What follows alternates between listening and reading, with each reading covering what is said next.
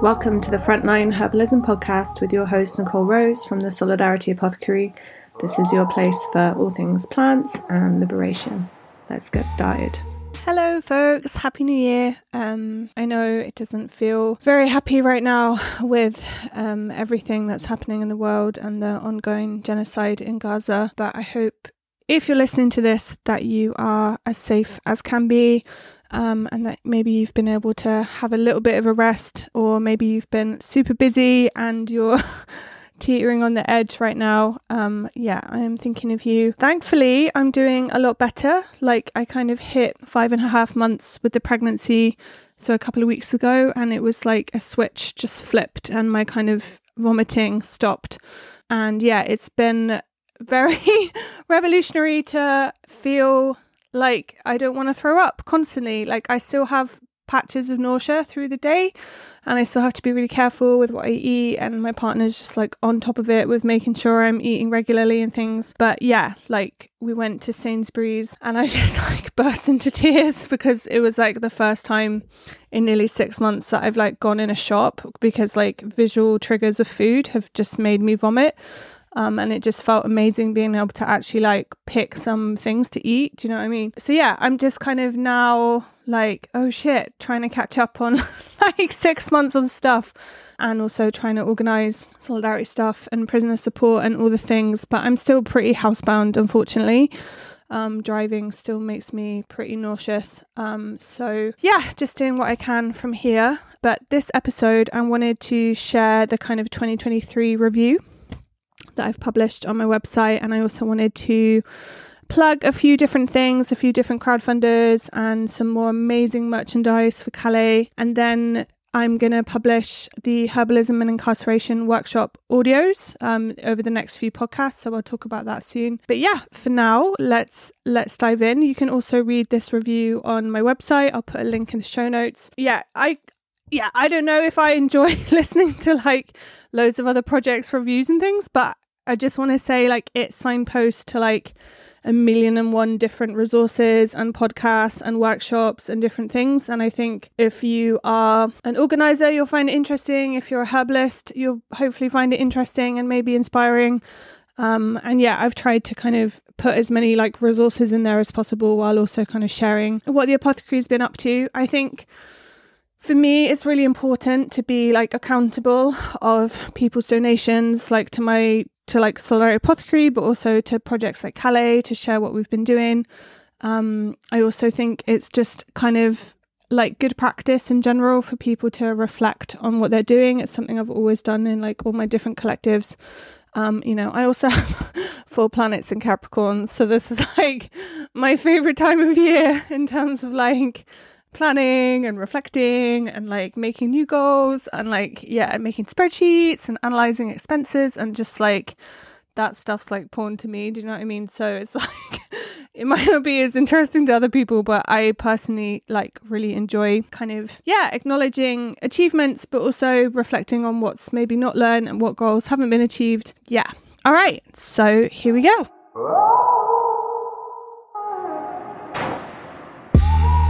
Okay, so the mission of the Solidarity Apothecary is to materially support revolutionary struggles and communities with plant medicines to strengthen collective autonomy, self defense, and resilience to climate change, capitalism, and state violence. And each year I review the work towards this goal. So, just a bit of a content warning there's some mentions of suicide and prison and border violence and invasion and war and occupation and also pregnancy. So, yeah, just want to flag up those things just is always the way with the apothecary because I focus on supporting people experiencing state violence. So it's always, yeah, somehow a bit heavy. Okay, so I'm just gonna just gonna read what I've written here. 2023 has been a mix of incredible life-changing events, coupled with months of hellish nausea and vomiting in my pregnancy that took me to despair and back. This year I got together with the love of my life, Rob. Um, fell pregnant and adopted the most gorgeous rescue dog, who's called Bo. And maybe you've seen his pictures on Instagram. He's an absolute heartthrob as is Rob. For the first time, I also finally started to seriously address my workaholism by attending meetings with Workaholics Anonymous. I've moved from compulsive overactivity to much more balance and rest with an outpouring of love and cuddles from my two, soon to be three boys. Um, I know obviously our baby can embrace whatever gender they want as they're growing up and however they feel, but yeah, he does have a willy, so we're gonna kind of interact with him as a boy um, but yeah, with freedom and flexibility of just kind of like fuck gender and he can be whoever he wants to be. Okay, side note, right. I feel like somebody loves me not just for being an organizer or comrade, but for who I am without all the bullshit layers. I've always recognized relationships as revolutionary, and this year has been incredibly life changing in that respect. Aside from the Rockabilly Love Nest, what went down in 2023 for the Solidarity Apothecary? And I just want to apologize in advance that, like, I'm quite breathless with the pregnancy so the listening pleasure might not be as nice as normal if that makes sense because yeah it's hard with this little one pulling on my ribs. Okay um so first point creating and launching the herbalism ptsd and traumatic stress course. So this march i finally launched the herbalism ptsd and traumatic stress course. This was a huge deal for me. It felt like birthing the culmination of my life's work and experiences thousands of hours of self education about trauma and herbalism and brought everything together that I've learned from all the people I've met or supported through state violence and trauma. It was like hard graft creating it, but it felt amazing when it was finally finished. Alas, I'm sure it will always be a work in progress. The course was a huge financial experiment with my anti capitalist approach of no one turned away for lack of funds. It was a big leap of faith, and more than 75% of enrollees joined using the sliding scale place, either a free or a small donation but enough people paid to make it worthwhile and to, to sustain my livelihood and the apothecary's cost until a second launch this October. Yeah, I just want to say that I'm so grateful to everyone who trusted me and enrolled and all the community support in promoting it. Some of the testimonials have just blown me away. It's hard as a kind of femme who survived abuse from people with power, whether that's men in my childhood or prison officers as an adult, like to feel the confidence to create something and to share it. You know, there's like so much fear about what people will think. Will it be good enough? Am I qualified to do this, etc. I had to de- like kind of dig really deep, you know. Um, but I'm so grateful I took the risk because like the impact has exceeded my expectations. Um, and you can see some of the amazing testimonials on the course page. Um, I'm gonna hopefully be launching it again this autumn, probably the beginning of October, is when I was thinking I will kind of gently try to start working again with the baby, like just part time. Um, but yeah, the best thing you can do is join the waiting list. You also get a discount if you join the waiting list, and it really helps me to kind of gauge like how many people are interested. Um, yeah, so there's links to that on the page. Oh, actually, I'll put them in the show notes. But yeah, I just wanted to say thank you again to everyone who signed up. And if you've been enjoying it, like, please share a testimonial with me. Like, you have no idea how much it helps to kind of promote the course and also make me feel like, okay, this was like a worthwhile investment of my time and energy um, you know, it's something that I want to keep like building over the years. Like, I'd love to have different collections of bonuses with different workshops with different practitioners and like, yeah, deep dive into some of the stuff. But I think right now, you know, there's 60 lessons, like, it's pretty hardcore as it is. Um, but yeah, I am proud that it kind of worked and that, yeah, I launched it in March and October and I've got enough cash now to like sustain me through my maternity leave, which is amazing until I launch it again. So yeah, I'm just I'm just so grateful to everyone's support with it.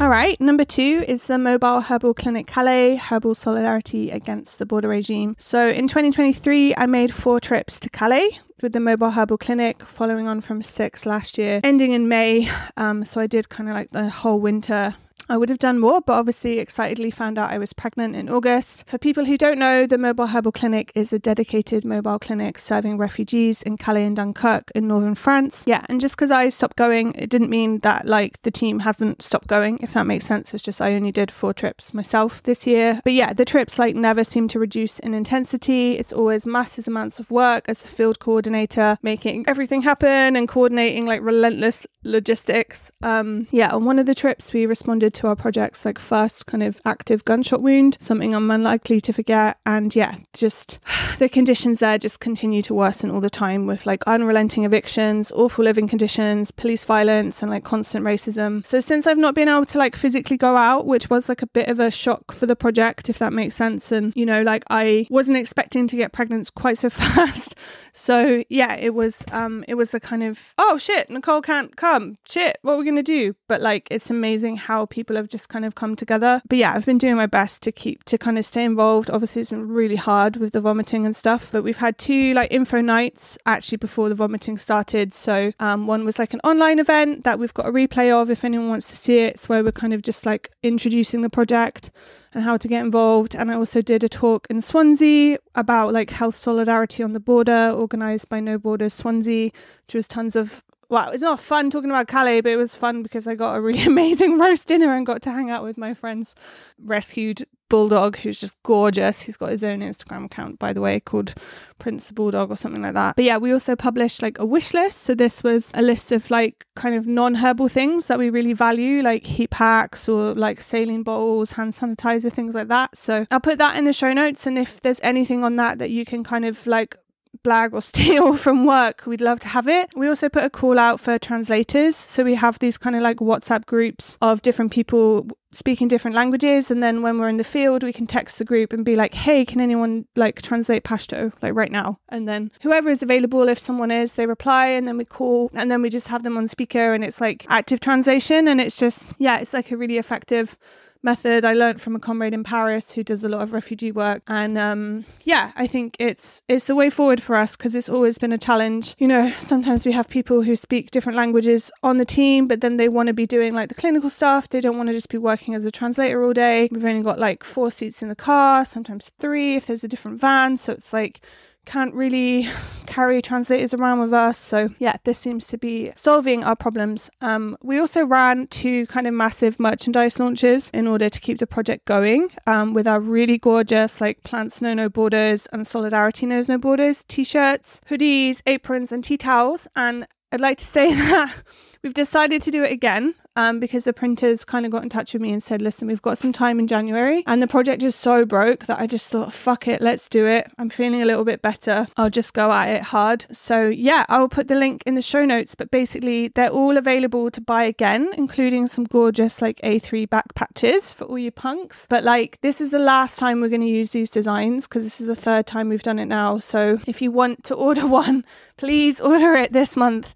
Um, the deadline is in 10 days, the 18th of January. Every single product sale helps the project so much. You have no idea. Like, we're really fundraising month by month, and it is just like revolutionary to us to get sales and to be able to keep the project going. So, yeah, please share it on your social media and stuff. And yeah, buy them because they're really gorgeous. I shared a picture on Instagram of my partner in the hoodie, and it went super viral because obviously he's gorgeous, but also the hoodie is gorgeous. It's got no borders down the sleeve and various plants on the front saying Solidarity knows no borders. And yeah, just you're not going to get them anywhere else. They're really gorgeous and you're going to regret it if you don't get one. So sorry for capitalist sales techniques, but yeah, they're really beautiful and they keep the clinic going, which serves thousands of refugee people living in France. And um, yeah, please kind of help us make that successful.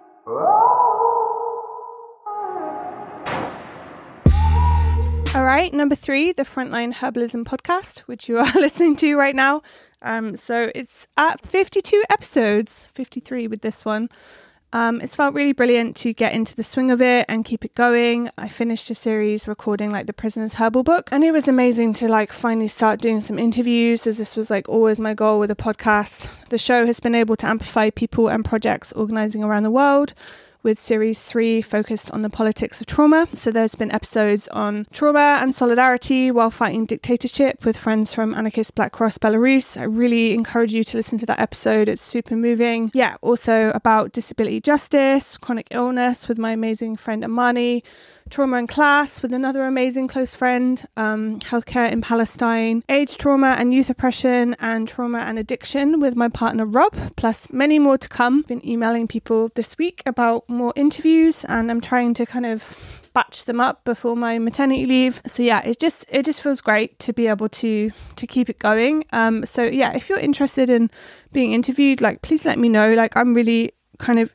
passionate about different like grassroots herbal projects and health projects and different things. I also published a series in collaboration with the Medical Self Defense Network, interviewing medics from around the world. Hopefully, you listen to some of these, um, including a medic working in Rojava, northeast Syria, an action medic in France who responds to riots and police weaponry, frontline medic work in Ukraine, a paramedic on responding to gunshot wounds, as well as all about harm reduction. Also, one about manufacturing for medical self defense with a comrade in Poland. Um, yeah, plus an interview with my bestie Victor from the Mobile Herbal Clinic Calais. And we also interviewed just someone from the Medical Self Defense Network about you know the network and also like the principles of medical self-defense yeah in terms of herbal content like i i feel like i let the side down a bit with herbal content but that's definitely not going to be how it is like before I um, go on maternity leave, I'm going to try and do a series all about like medicine making, for example. But yeah, I did talk about like herbal support for panic attacks, different kinds of nervines, which are herbs with an affinity for the nervous system, you know, as well as all the prisoners' herbal stuff, right? Um, including connecting with plant allies and herbal wound care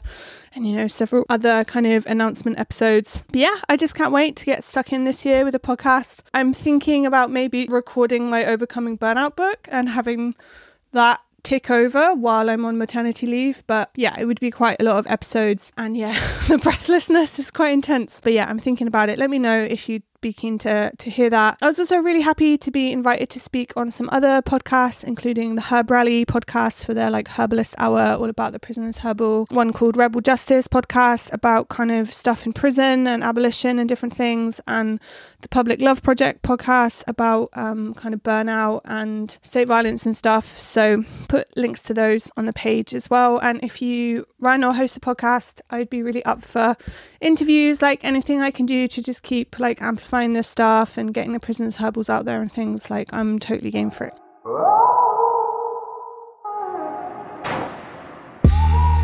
All right, point four is distributing the Prisoners Herbal worldwide. So, the Prisoners Herbal is still being distributed around the world with a continuous steady flow of requests for the book from prisoners and prisoner families. I'm very excited that the book has been translated into Italian. See below about the tour, um, and that the French and German versions are still in progress, as well as a recent offering to translate it into Romanian. And the Overcoming Burnout book is also nearly finished in kind of Spanish, translated by comrades in Barcelona. So that is awesome. Can't wait to go there and like do some workshops and stuff. Like probably, obviously, I'll have to be when the baby's out, but um, yeah, Barcelona is yeah, I've been there a few times and um, you know, it's kind of like anarcho tourism, right? But it's yeah, it's always been a kind of hotspot. Um, yeah, I remember getting horrifically sunburned on the beach. That's like one of my main experiences of being like a white tourist. I know people there like hate tourists, I'm just saying like that's my experiences.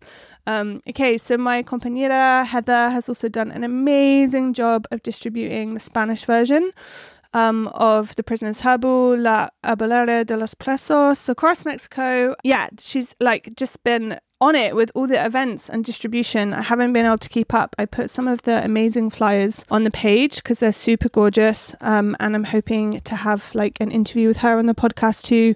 Because, yeah, things have really been getting heavy in terms of repression in Mexico and different prisoners there, like Jorge and Carla and Magda, who are out now, but like face going back at any moment. So, yeah, we're hopefully to speak about that sometime soon. And yeah, like I'm hopefully in the new year to try and find a different system for getting the books out because I'm not to be able to post them out like in that maternity leave phase. And to be honest, I'm kind of fed up with it. Like I've done it for four years now of like spending half a day a week like packing and posting books. And yeah i just think there's probably better systems to do it. So um anyway okay.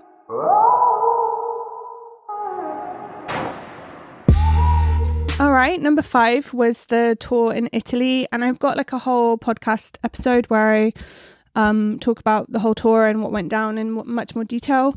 Um, but yeah, I was so honoured to be invited to Italy by comrades who translated the Prisoner's Herbal book into Italian. It means the world to me to have their support and to connect with people who recognise that herbalism can be an act of political resistance. My partner and I spent a week on a whirlwind tour of Italy, and the hospitality was amazing.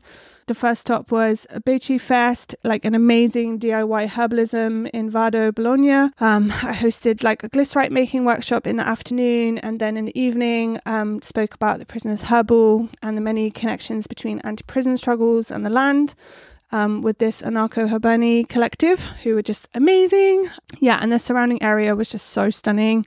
Like it was amazing to get a plant walk into, and yeah, it was just beautiful. Um, then we headed to Rome for a talk at OPSI, which is like a queer feminist and trans feminist squat in the city. And then the next day we went to um, Milan to a place called Villa Occupata, which used to be Villa Vegano back in the day. I spoke there years ago about repression in the animal liberation movement. And then on Thursday we headed to the beautiful Susa Valley, that's been a hotbed of struggle against the TAV, like the high speed high speed railway um, which and you know it's also like a border hotspot with kind of active solidarity for refugees and people on the move. Had such a lovely evening talk there in a social centre. Um, saw like an old friend from Bristol from back in the day, um, and yeah, another really old friend of mine. Um, Enrico, and that was like tons of fun. And yeah, got hosted by just the most kindest, sweetest people. So it was, yeah, it was like a highlight of the tour. Um, and the next day, I kind of gave a more like informal informal workshop about our work in Calais with folks who are kind of keen to start something similar. And finally, the last stop was Turin, with a focus on the prisoners' herbal and like broader anti-prison struggle. Um, yeah, really big event at a squat, like loads of people there. like it was, yeah, very moving. Um, I just want to say I was so appreciative of everyone's time and energy, love and care who like hosted us, me and Rob or like attended an event. Like it just felt very strengthening to be somewhere with like a love of plant medicine, with like kind of preserved traditions and like an openness about herbalism, as well as, you know, like really fierce prisoner support movements is what I really respect about Italy. So yeah, it was yeah, it was a great week. Like just massive like crazy tour for me and Rob. Like I think yeah, it was just like thousands of miles on trains, um, or like hundreds of miles. But um, yeah, I definitely yeah, I'm so glad we did it because of yeah, now being pregnant and knowing that I'm going to have to kind of um, travel a lot less, most likely. So, yeah, it just felt um, very special to to do that. So, thank you so much again to all those comrades. You can see all the little snaps from the tour on the on the webpage.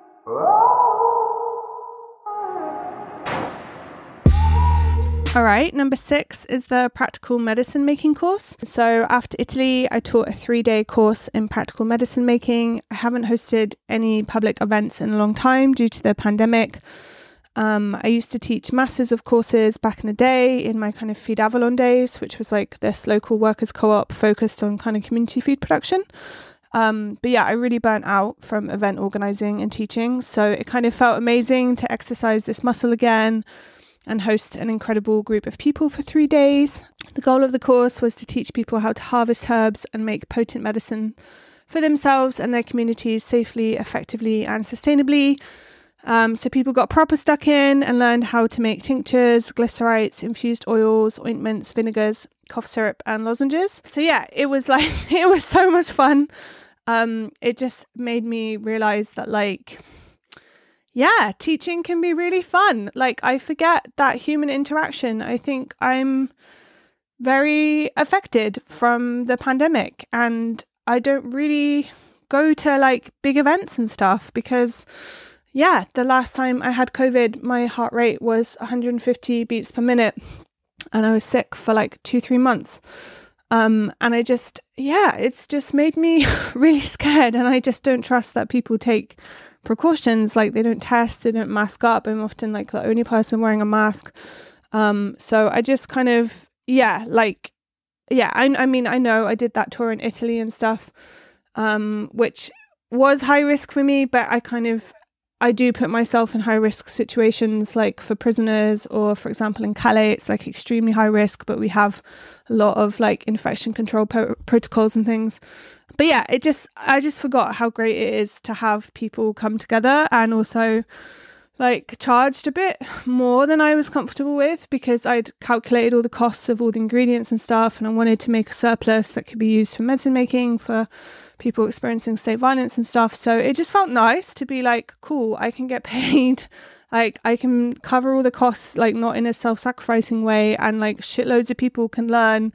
And people really loved it. Like it was such an amazing group. Like everyone was so kind and on it and funny and yeah, it just was like the dream course. So I'm hopefully going to be teaching it again in September this year as a kind of teetering back from maternity leave. So you'll probably meet my partner and my doggy and my baby. I'll probably be like breastfeeding in between teaching and stuff and I'll definitely have to have like more help with the course. Um but yeah I, I'm really excited about it. There's going to be 12 like paying places and four like non-paying kind of donation based places. Um yeah and I haven't put the infrastructure up yet for booking but I will put it on my newsletter when I do so make sure to sign up to that.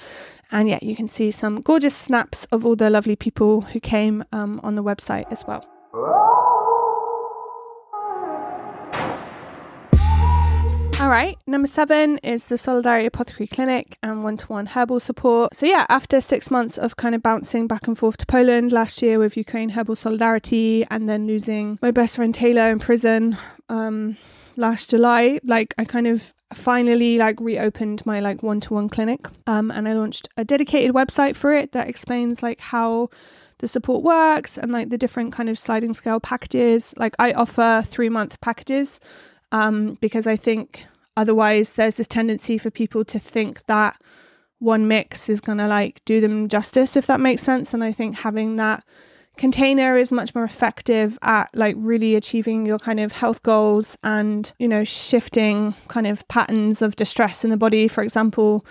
Um, and it also obviously creates a bit more economic stability for me. Um, and I just find it means that people will like continuously access support rather than they've just had like one session and then you don't see them again for six months, if that makes sense. Like it's a bit more continuous.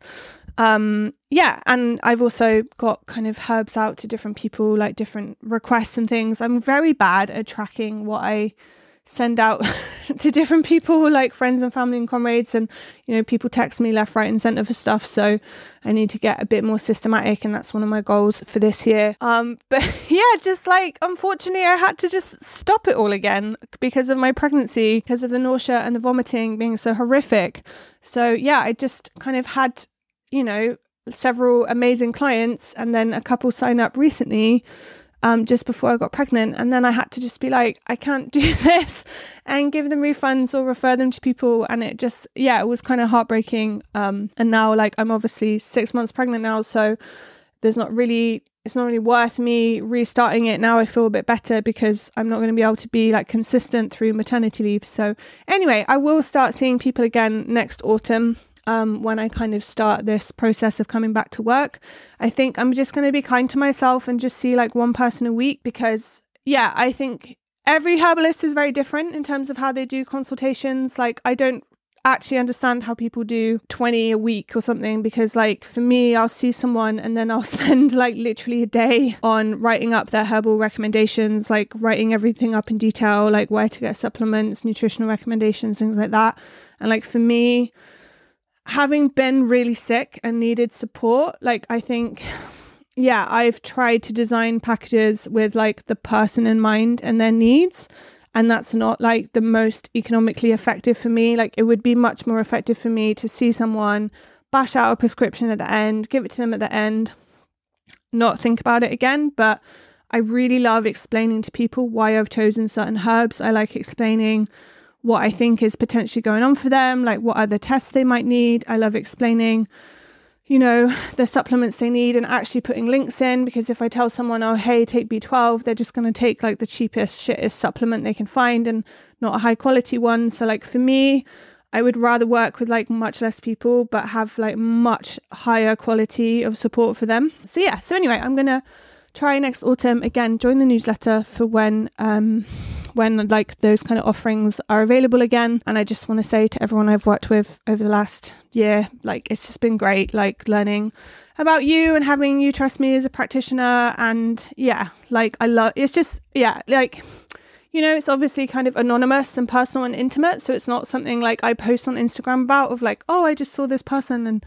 but like yeah it's very i guess it's like why i trained right to do this work like and a lot of my work is like organizing and traveling and like clinics and stuff like this but like this one-to-one work there's something very sacred about it. So yeah i really missed it with the pregnancy and yeah but we'll get back to it soon i'm sure.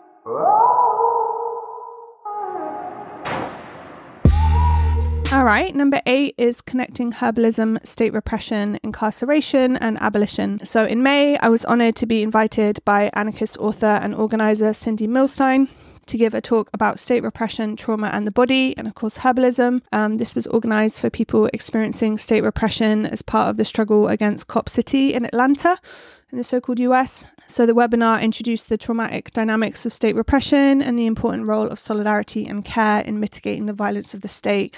It explored how trauma can affect the body and common ways we express distress from nightmares to panic attacks. Um, it also looked at what we can do to reduce the risks of PTSD and build collective strength when resisting repression. So, yeah, I've put a link into the replay. It's online on my website. You just sign up and then you get like for free, and then you get to watch it um, and you're able to download the slides and stuff like i personally like love slides.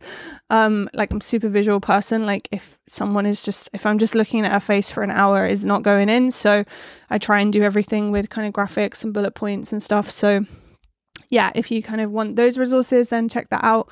Um, I've got like such an organizer crush on Cindy and all their work in the world. And yeah, I'll make an announcement soon about um, a new book that they are publishing that's got a little chapter about the solar Apothecary. Um, so, oh yeah, I'll talk about that in the near future. But yeah, this November, I also facilitated a workshop on herbalism, incarceration, and abolition after an invitation from the Rail Yard Apothecary, also in the so called US.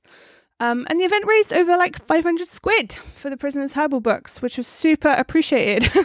as I still owe active distribution loads of money for printing the books, and I can just never sell enough books to cover the debt and the costs of posting them to prisoners. So, might need to sell some hoodies or something instead. But yeah, the workshop explored the role of herbalism in supporting prisoners, families, and communities affected by incarceration, and herbalist roles in the abolition of these systems of oppression.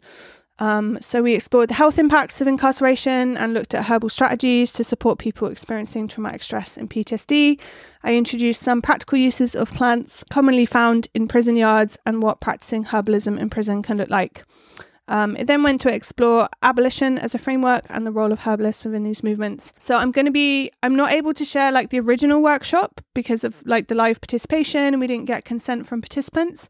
But because of my um, hyperemesis, like I actually pre-recorded the workshop, which was a lot of work, but I just had to do it in case I was gonna bath on the call. So I just yeah, so I'm sharing that version. Like the Railyard Apothecary are totally cool with that. So yeah, it's going to be available, and I'm going to put the audio on the podcast and introduce that in the next episode. Yeah, I think it was yeah, a, a, good workshop, like in the sense of connecting all these different dots. I think people can be very shocked by the reality of incarceration, if that makes sense, even if it's kind of in their world. But um, yeah, I'm glad that I did it and put together that resource, and hopefully it can keep supporting people on my website. In terms of other work in these movements, my beloved comrade Heather um, translated an article I wrote on trauma recovery and abolition, state violence, PTSD, and healing justice in Spanish that you can read.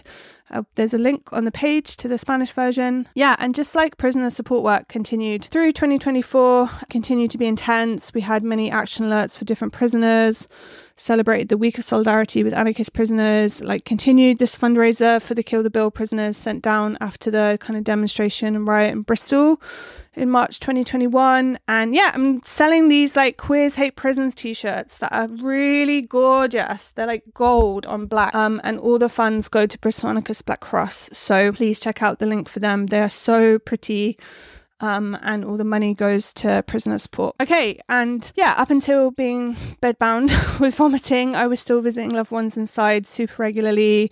It's been really tough not being able to go like I have done for years. And, you know, everyone's been amazingly understanding. Um, but yeah, I hope to keep up connecting the links between herbalism, incarceration, and abolition ongoingly as a heartbeat of the solidarity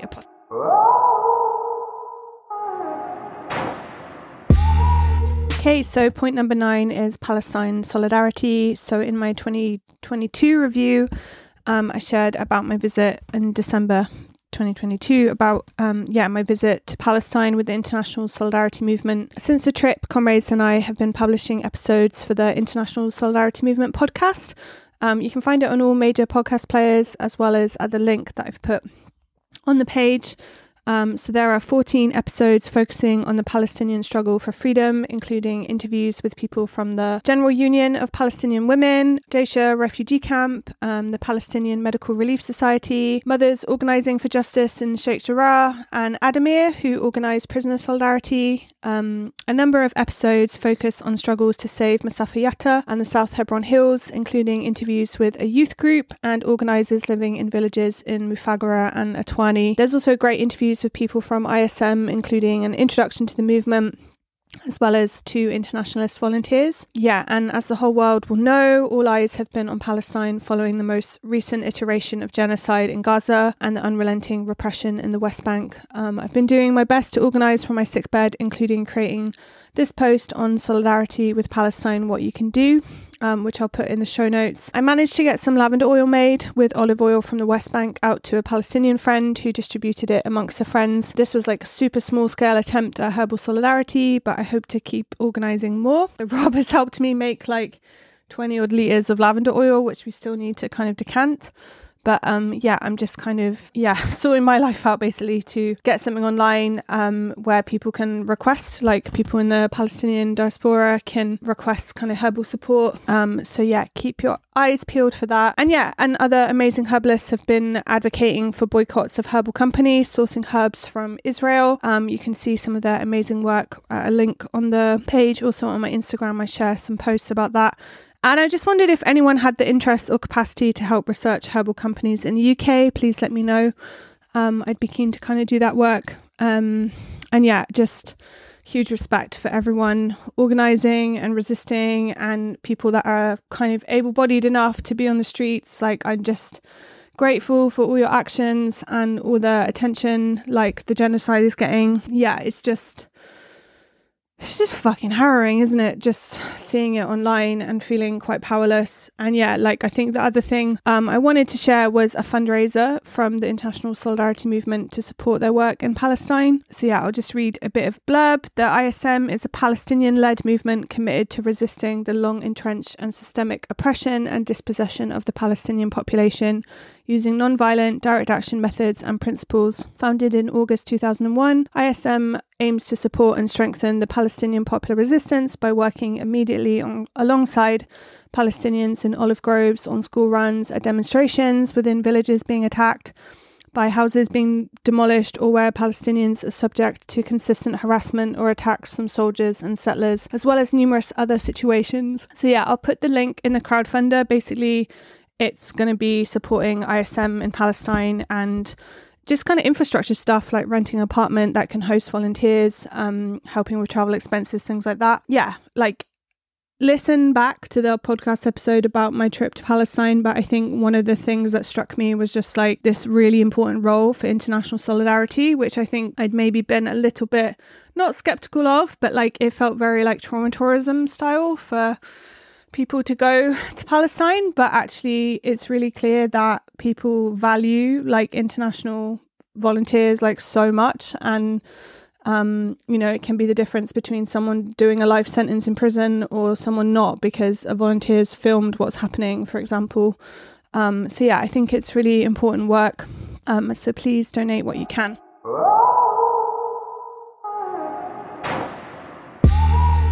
Okay, point 10 is surviving hyperemesis. So I found out I was pregnant in August, and it wasn't long till I was vomiting at all hours of the day and night. Doctors passed it off as normal, kind of quote unquote morning sickness, but my whole life became debilitated with the worst nausea of my life. It wasn't after a trip to hospital with pains from severe dehydration that I was diagnosed with hyperemesis gravidarum HG, which is like the severe form of vomiting and nausea in pregnancy. I hadn't even heard of it, um, and it was just like a minefield experimenting with medication, trying absolutely anything to consume food at all, like without throwing it back up. I literally sucked ice cubes for like five months because any sip of water just triggered me to vomit. Um, sorry.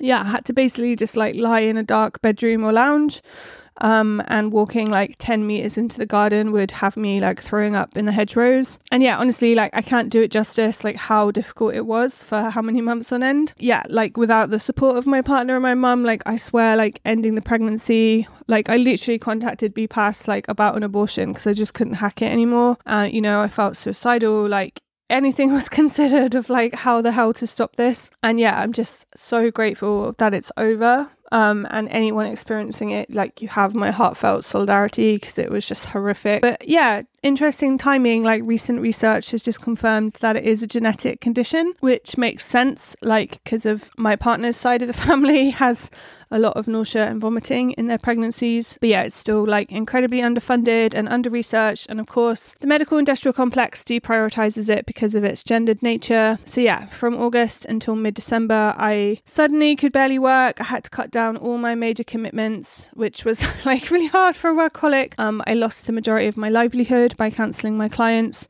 It is a miracle I managed to launch the PTSD course. Like that was like hellish like just trying to spend like an hour a day on that like was so tough yeah and it just felt like a lot of grief coupled with like a lot of ptsd and fears of being a parent and all this like childhood stuff came up and it just yeah it was really hard um but i'm so grateful those days are behind me um yeah and i just serious love and solidarity to anyone experiencing it and just endless love and appreciation for my partner and my mum for just being amazing at, you know, making me chips or getting me crisps or getting me ice cubes or like, yeah, driving me to hospital and driving me to get IVs and like, yeah, like I wouldn't have got through it without them.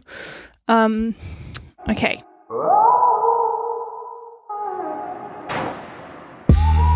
All right. The next little section is kind of about goals. So I'm going to record a bit about the goals that I put on my um, 2022 review post, which were for 2023. And yeah, I've read tons of research about how sharing goals publicly like increases the chances that they'll be achieved and creates a sense of like accountability. So yeah, in terms of what was achieved, um, some of my goals were to treat the Solidarity Apothecary more like a livelihood, get my finances in order, and earn enough to pay myself properly which came from doing the PTSD course and, yeah, seeing kind of more clients in clinic um, to build the number of monthly supporters. Um, so I have this kind of scheme where people can donate each month, and that really takes like the edge off the financial pressure of posting the books to prisoners or getting medicines out to people, things like that. To offer one to one support again via my online clinic, um, to fundraise successfully for Ukraine Herbal Solidarity, the Mobile Herbal Clinic, and the Prisoner Herbalism Collective, and to support the collectives to get stronger and more resilient and less dependent on me. So, yeah, partly achieved for some of the projects, not for Ukraine Herbal Solidarity, which isn't operating in the same way. Um, and the Prisoners Herbalism Collective, unfortunately, is still fairly dormant, but lots of people are still doing stuff like translating. Um, but the clinic in Calais is definitely way more resilient because of my nausea and less dependent on me, but funding is still a constant struggle. Uh, to continue with the Frontline Herbalism podcast, to do some tours. So I just managed the one in Italy, to get more active with the Medical Self Defense Network, which I did with this kind of podcast project, um, to continue invest in my clinical education and learning, and to continue self education about different areas of struggle, which is always happening because I'm always um, reading and listening to podcasts and watching things online. Like that was the only good thing about the Hyperemesis was like you could kind of binge things if that makes sense passively um you know i've got gemini ascendant like i love studying. Okay so not achieved to improve the systems for accessing herbal support. That was um, largely because of the nausea and vomiting and like financial stuff at the beginning of the year. Um, but yeah it's something I want to prioritize this coming year um, to finally finish and publish the Herbalism and State Violence book, which I'm going to talk about soon, to visit Mexico, that wasn't achieved, thwarted by pregnancy, and to organize more face to face medicine making sessions and receive help more. And again, I just, through the winter, couldn't do it with Calais, um, like the logistics of making this clinic happen for 600 odd people in France. And yeah, and then, yeah, and then having like half the year gone from chronic illness, it just, yeah, it just wasn't doable. Um, things I decided to kind of renegotiate or not pursue was the Herbalism for Organisers course, simply because I think the Herbalism and PTSD course achieves the aims that I wanted for the other course. So I kind of think it's unnecessary. I had this vision of developing like a herbal project for ex prisoners, trying to get some proper funding, doing something in Bristol. But yeah, that stopped also with the pregnancy. I'd kind of timetabled it for the autumn, winter. And to fundraise to develop a distance learning course in herbalism specifically for prisoners, this is something I would still really love to do, but there just isn't the infrastructure to make it happen. And I think my nervous system just can't take any more prison related work. Like, I think, yeah, I focus on ABC stuff and supporting my friends to stay alive that I've just decided like I have to think strategically about the spoons I've got. So some of the personal goals I had were having more rest, which I think I did achieve because of the pregnancy, connecting with elements more, learning to stand up paddleboard, surf, kayak. Only did like one surf session at the beginning of the year with my best mate I'm so bad at prioritizing myself and my body and fun shit. I mean, I love the apothecary, it's all fun to me, but yeah, it is something I really want to improve on. Hanging out with friends more, again, just completely knocked sideways by the vomiting. Like, even just like seeing my partner walk around the room would make me sick. Like, I could not socialize, um, reconnecting with the hardcore punk scene. I managed like one hardcore festival and that was it, where I was doing a store. And like, again, I just felt too afraid of being in a room with loads of sweaty people who might have COVID.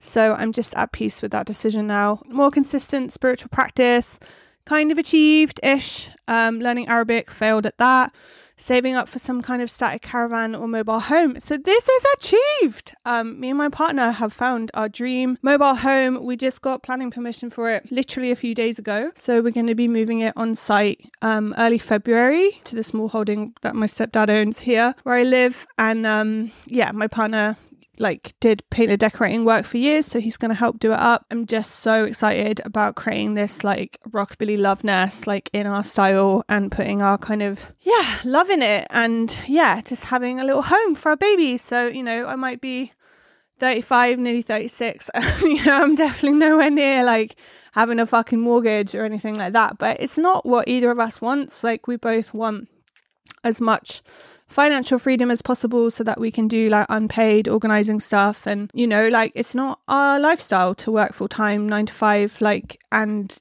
just yeah be wage slaves. So yeah it's kind of like the perfect um solution. I know we've got a lot of privilege having access to land to do that.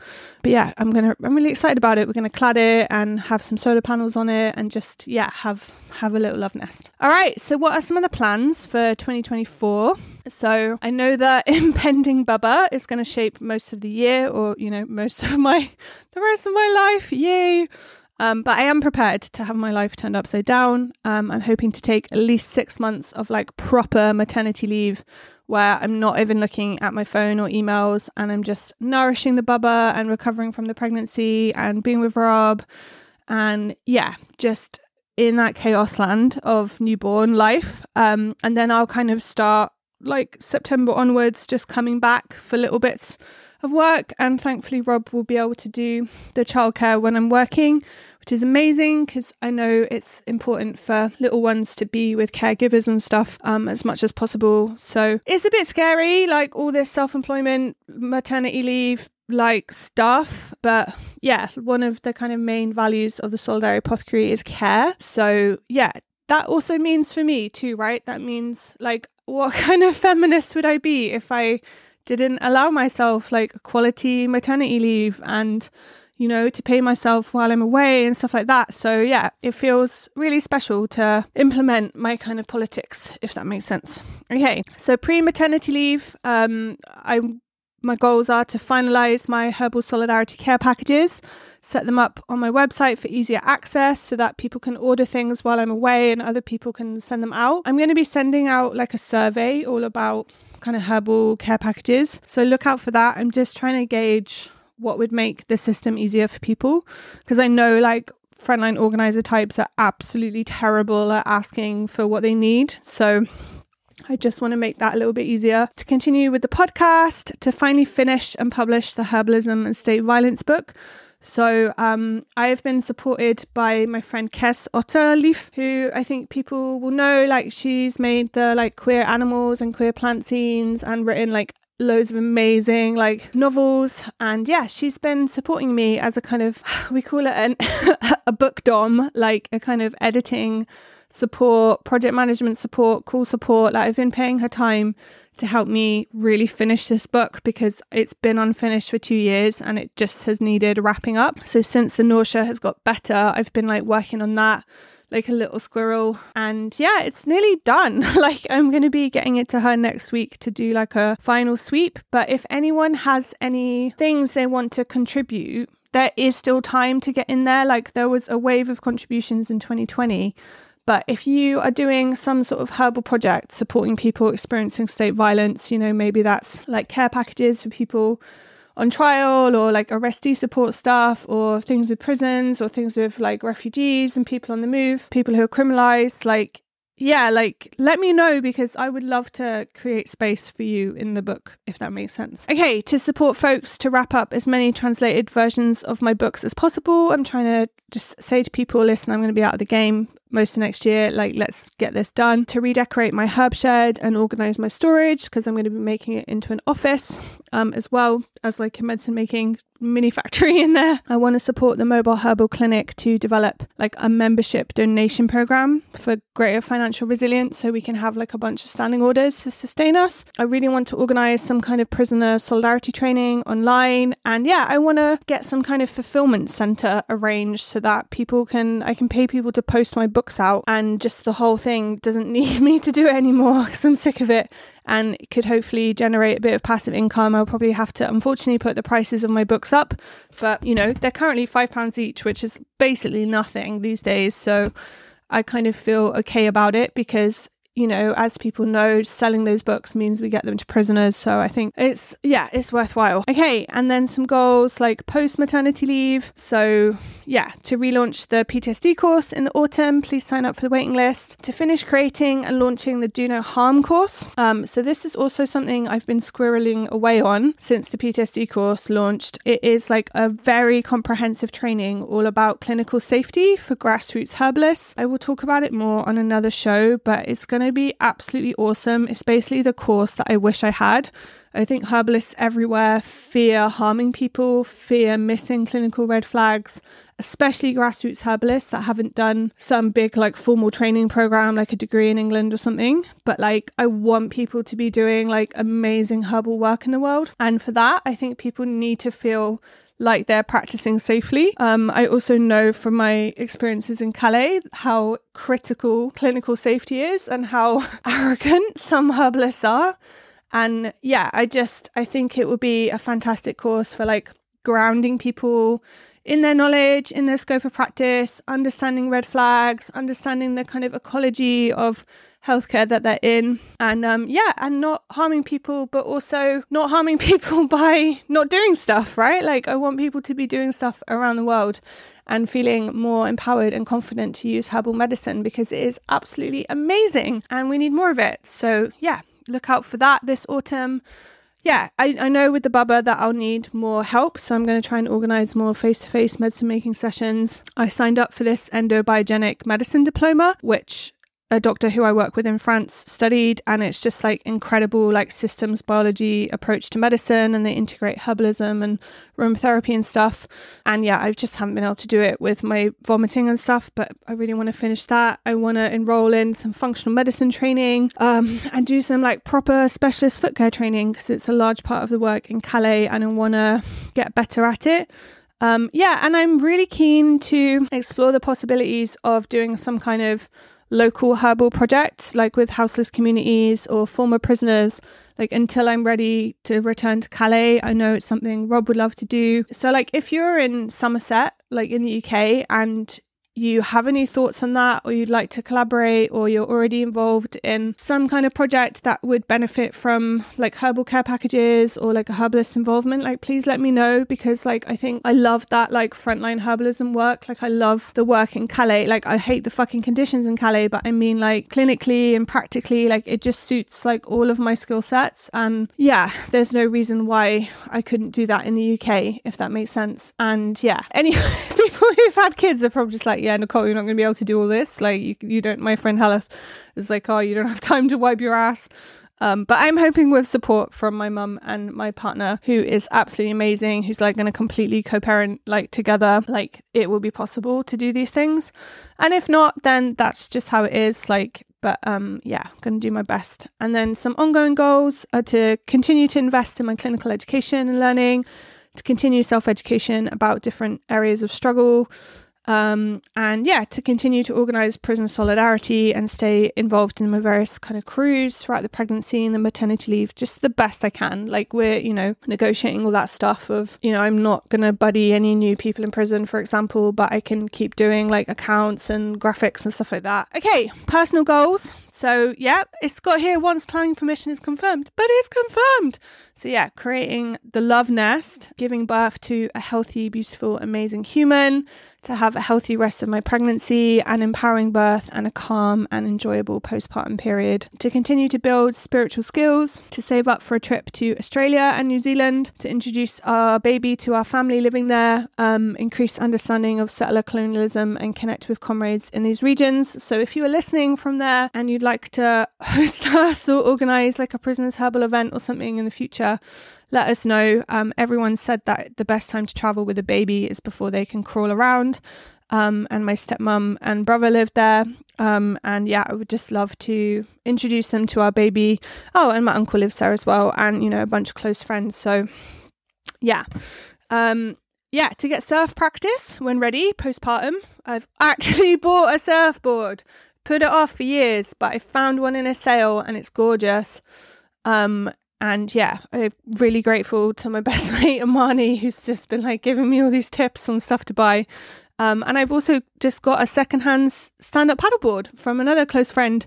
Um, and I hope to connect with rivers and waterways locally. Um, and yeah, just to like hang out with friends more and make more local friends with babies. Um, that's the plan. Okay, so this is much longer than expected reading all of this stuff, but that is the review of last year, some goals for next year, let me know what you're thinking of doing. If any of this has planted a seed and you're like, yeah, shit, I'd love to organize with Nicole on that, like, please reach out to me. Um, and yeah, like, if you can afford to support the project, that's amazing. Like, sponsor a box of prisoner herbals or you know donate to the work we're doing in calais like all of that is fantastic. And yeah i'll put the link to this page in the show notes which has the links to all the other things. And yeah i just want to say like i'm thinking every, of everyone at the moment. And yeah here's to a kind of um yeah another another year in late stage capitalism and genocide and all the horrors but also all the beauties of, yeah, babies and love and rescue dogs and all the things. So, yeah. Okay, take care. Bye. Thanks so much for listening to the Frontline Herbalism podcast. You can find the transcript, the links, all the resources from the show at solidarityapothecary.org forward slash podcast.